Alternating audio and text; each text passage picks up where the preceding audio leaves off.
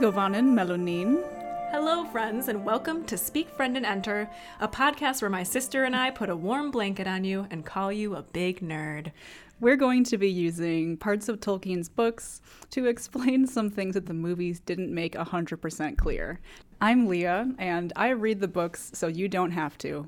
And I'm Audrey, your movie master. First things first, we're going to do some housekeeping from last episode. Some things that Audrey and I meant to bring up in the moment and got sidetracked, as we are wont to do.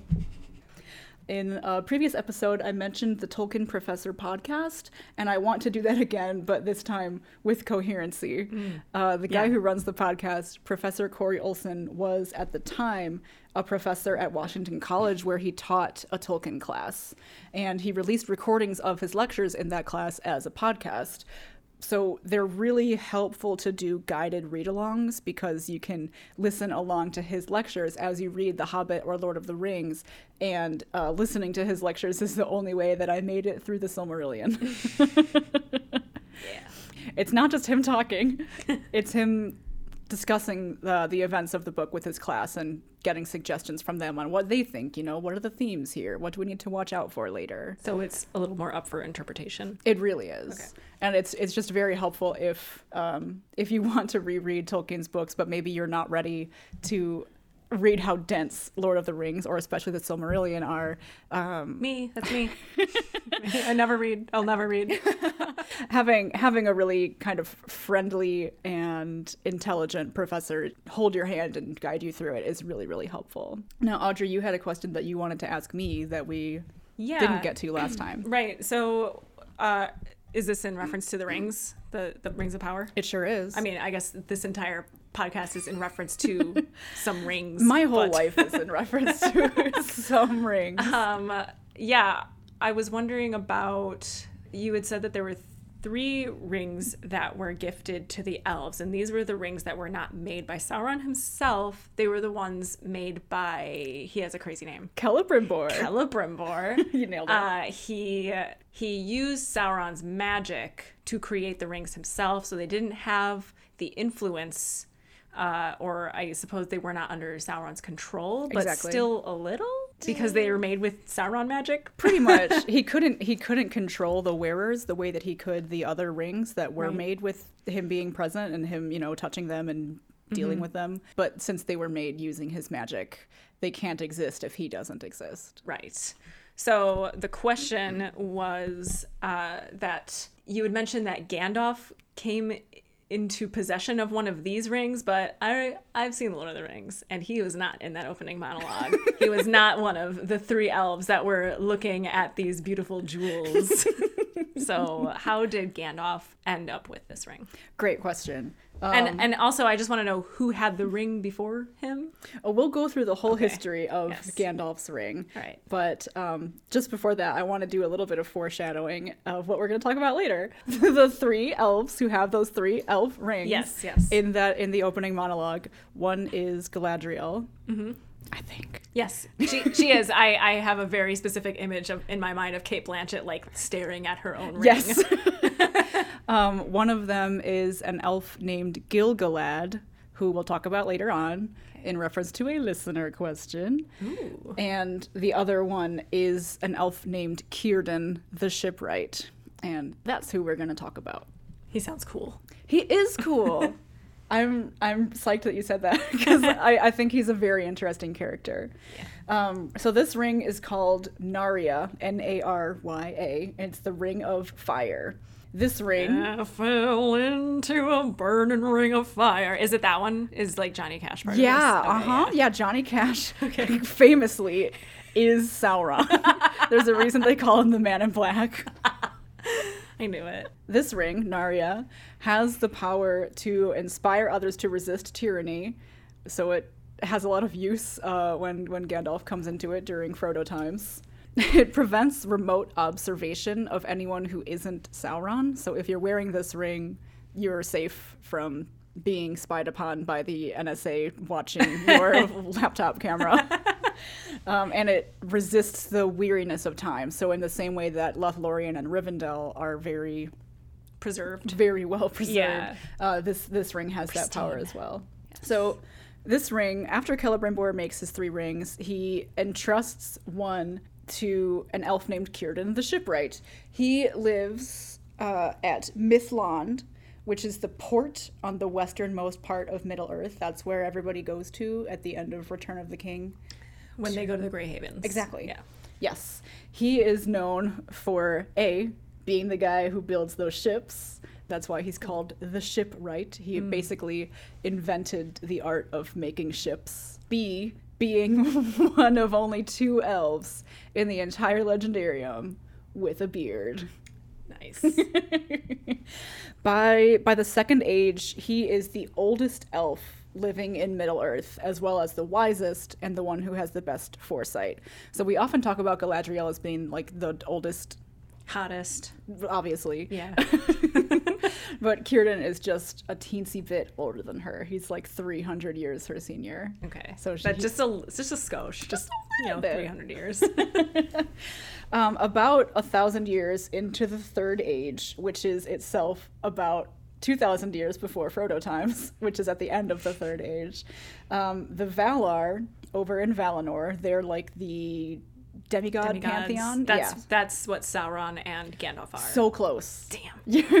Sauron and. Gandalf and these Valar are both part of a larger group called the Ainur, Okay. but the Valar are separate from Sauron and Gandalf, which are Maiar. All right. We'll have to make some charts. I know there's there's a lot of made up words to keep straight, but All words are made up. It's okay. Whoa. Hang on, I gotta lie down and think about this. so the Valar dispatch the wizards, Gandalf, Saruman, Radagast the Brown, and two blue wizards who went off into the just east, Don't matter. and nobody ever talks about them again.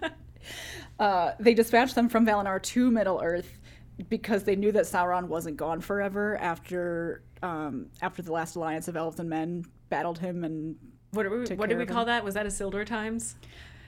Yeah, it is Isildur times. Okay. Yeah, yeah. We Audrey. Yeah, we we uh, kind of have a key now when we talk about it can get a little bit confusing because there's a lot of similar wars that happen at very different times. so what I call it now is there's Isildur times, which is like the initial war against Sauron. Uh, or uprising, I guess, and then there's, I guess there's Gollum times, but like there's not really much to say in that because that's just like a very quiet period, but it's a really significant period of time, so I think it's worth mentioning that And that 500 exists. years long. It's- yeah, yeah. it's not nothing. And then there's Frodo time, or well, I I had said that there's Bilbo times, which is pretty brief. Yeah. because I think that there is a distinction between the events of The Hobbit and the events of Lord of the Ring. That's kind of like important. Yeah, especially in terms of theme and Yeah. and uh, the darkness of the story. yes, exactly. Where it's like a kid's book. So, and then after that, it's Frodo times. So now you guys know that what what we're talking about when we say Isildur times versus Frodo times. Yeah, when when we say Frodo times, it's because I got tired of saying during the events of Lord of the Rings all Yeah, the it's time. too much. It's Frodo just, times. It's just Frodo times.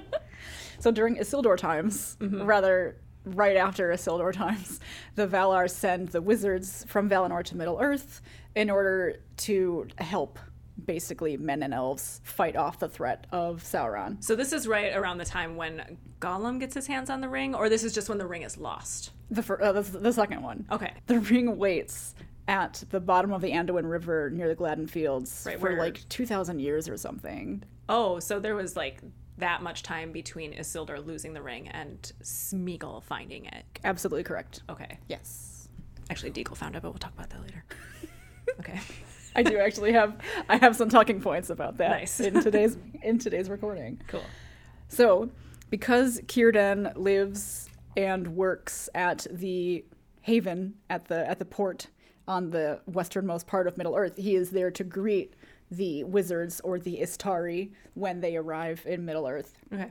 because he is so wise and has such foresight, he sees what they truly are and what their true purpose is in Middle Earth. Mm. Like they aren't just very powerful, oddly magical men. He just like inherently knows that he's there to that they are there to stop the threat.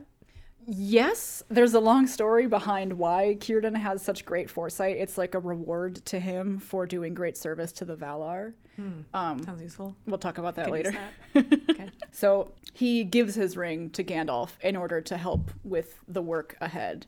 He says, Take this ring, master, for your labors will be heavy, but it will support you in the weariness that you have taken upon yourself.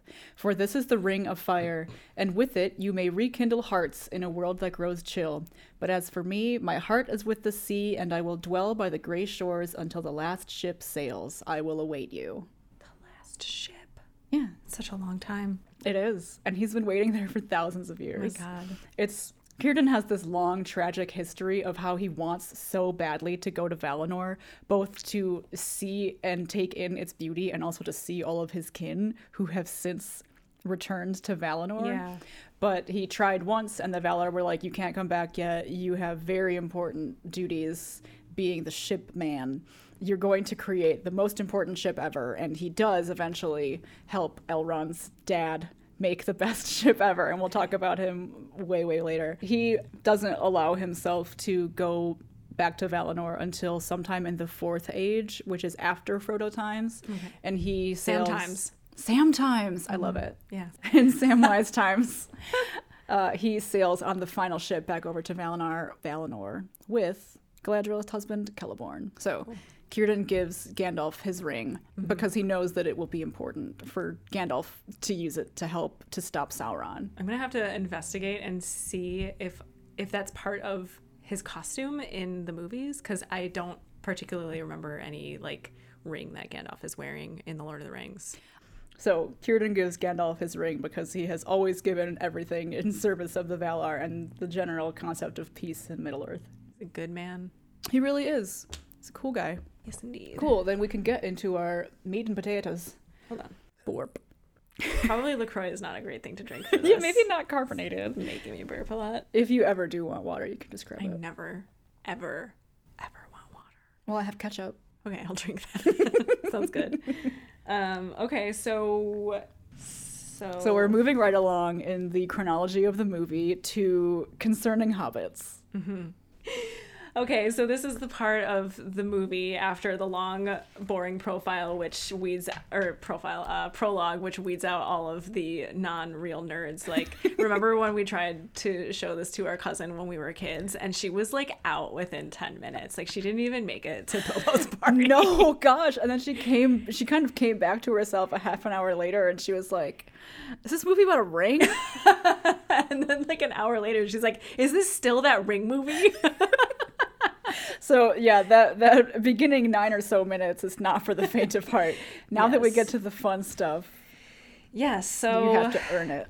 So uh, beautiful. I love Hobbiton. Let me just say that. It's kind of like my ideal place to live. It looks like the ideal kind of culture where they're just like hanging out barefoot. Every, I'm assuming that the weather is always beautiful. like that's the image in my mind. It's just Pleasantville. Yes, basically, it's always 72 degrees and sunny, and uh, they're always just having like parties outside, which is just like the the party. It's the kind of party. Yeah, everything's always so green. There's flowers everywhere. There's like cute livestock animals. This is the part where I can come in with a lot of my um, like movie development knowledge and like the creation of Hobbiton was a really involved process where like uh, like a year at least before they even started filming um, they started planting all of the flowers and stuff so it's like was very because they didn't want it to look so like manufactured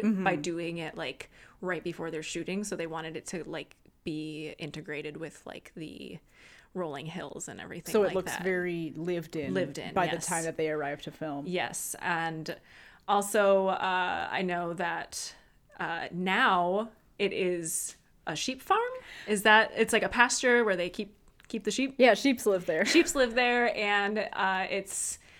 Uh, what's really interesting about the filming is that they built out all of these homes into the hills, but they're not like it would have been insane for them to actually build real houses in there. So anytime you step into an indoor setting, it's green screen and it's like filmed on a set. Uh, it's not it's not all integrated. So it's just the outdoors are very separate from the indoors. That makes sense. Yeah. Movie magic. Movie magic. Uh, so that being said, love Hobbiton, love the Shire. It's awesome. And my brings us to our first question: uh, Does Hobbit culture represent a real life culture? I feel like it's gotta. Totally does. Okay. uh, Tolkien often said when he was asked that out of all of the races of Middle Earth, he would consider himself a hobbit. Me too. Oh, we have so much in common. Samesies. uh, the Shire and Hobbit culture is modeled after his own childhood in different villages and towns around Birmingham in England at the end of the 19th and early 20th century. I know that he was born in South Africa, but he moved to England at a very young age. I didn't know he was born in South Africa. I didn't either until I went to his Wikipedia page. Nice. Very cool. So, notably, Bag End was the name of his Aunt Jane's farm when he was a kid. Yeah, it's That's a real awesome. place. Aw, that like warmed my heart. Look, it's very sweet.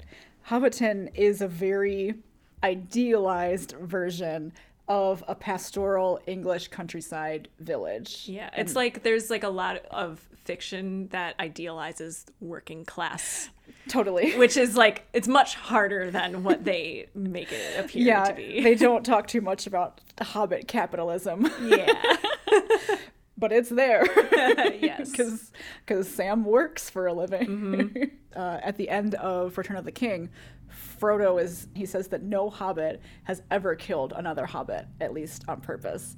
Like in the history of being hobbits, no one's ever murdered. Yeah. Sounds like a lie to me. Sounds like a big lie. well, hobbit culture is very peaceful. It's like what Tolkien would have wanted. well, they're always smoking that pipe weed. That's I, I know that you asked me about pipe weed, and I'm not gonna answer that question yet. You can't fool me. Okay, so hobbits, uh, they have a passion for food, uh, brewing ale, smoking weed, Ayo. and growing plants. So that's just, you know, direct quote from the movie that I Uh-huh. just want to give further back up to. They chill as fuck. Yes, very chill. The worst. They don't like. They don't even have police in the Shire. There's no crime there. There's except- that's not how crime works. That's not how you prevent crime. it's not just like we trust you. You're good.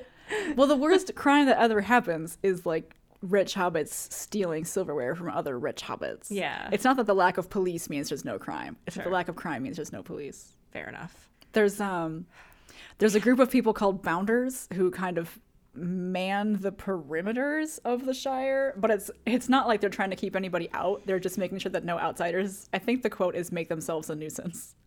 So That sounds like such a weird, like veiled threat. Like, don't make yourself a nuisance, and Yeah. you won't have a problem. as hobbits can have will prove over the course of the story, they can and will mess you up if you make yourself a nuisance. Yes, Correct. Sauron made himself a real nuisance. So, with that said, now uh, uh, we see Frodo. He is hanging out under a tree, maybe smoking weed, reading a book. He's definitely reading a book. I don't recall book. if he's smoking or not. Uh, this is maybe just how I choose to remember it, but I feel like he's eating an apple. no. I'm just thinking. Maybe. Of, I'm still thinking about Twilight. Yeah. Aren't we all all the time? Uh, his his uh, big blues come into the frame. Big Gandalf arrives. Uh, Gandalf, as he is approaching, is humming a little tune. The road goes ever on and on. Do you know? Uh, this seems like more it would be in my wheelhouse, but if Howard Shore uh, wrote the tune to that, Let's find out. all of the songs that have lyrics the lyrics were pulled from the books because the books have extensive just like So sonnets is almost obnoxious um and the road goes ever on and on i think was from the hobbit originally I believe so. Yeah, he's he's credited some places okay as as having written it, but I'm not sure. so Maigovanen Melonin, it's Leah from the future again. This tune was actually composed by Plan 9 and David Long, who, for the purposes of the work they did on Lord of the Rings, called themselves the Elvish Impersonators. i think it's cool that he put a tune to those things that just are so fitting and perfect Definitely. um It's like that one is known as a walking song, and it, it's just like such a good tempo of. Yeah. So I just like this one quote, first of all, when they're referencing Bilbo's party is, I don't remember exactly who says this, uh, but it is no bad thing to celebrate a simple life. And I think that's just really lovely. That sounds like a Gandalf thing. That's Yeah. pretty wise. I think I think that's a wise man saying. so my that brings us to next question. So there's always been a Baggins in Bag End, and there always will be, is something that Bilbo ominously says to Frodo when Frodo has no idea what the hell is going on yet, but Bilbo keeps just like alluding to the fact that he's going to disappear forever pretty soon. Um, who inherits Bag End when Frodo leaves? I want to ask you if you have any guesses because I think that Is it Sam? it is Sam. Okay, yeah, because they're gay as hell together. of course, he would inherit his estate. Sam, uh, Sam and Rosie and their children inherit Bag End. Guess how many children Sam and Rosie have? Nine? Thirteen. Oh my god. I was gonna say nine because I thought there would be some sort of like symmetry with like the fellowship. he does name most of his children after members of the Fellowship. That is so sweet. So yeah, in a way, there's like I mean, Frodo and Bilbo are still in Bag End. They're just Frodo and Bilbo Gardner instead of Frodo and Bilbo Baggins. Okay. That's going to be it for this episode. Thank you so much for listening to Speak Friend and Enter. If you liked what you heard, please consider rating and reviewing us on iTunes. Those reviews really help people find the show. If you have a question or topic you want us to discuss, please email us at speakfriendpod at gmail.com. You can also check out the show's Twitter at speakfriendpod for official pod stuff, and my personal Twitter is at askistwin, that's I-S-T-W-E-N, and Audrey is too cool for social media, but if you climb a tree and speak into the biggest knot, she will hear you. Tune in next time for the answers to questions like Who is truly a block-headed Bracegirdle from Hardbottle? Why did the ring leave Gollum beneath the misty mountains? And did Sauron forget about his enormous mace when he was fighting Isildur? Until next time, Muku Turgizu Turguskin. May your beard continue to grow.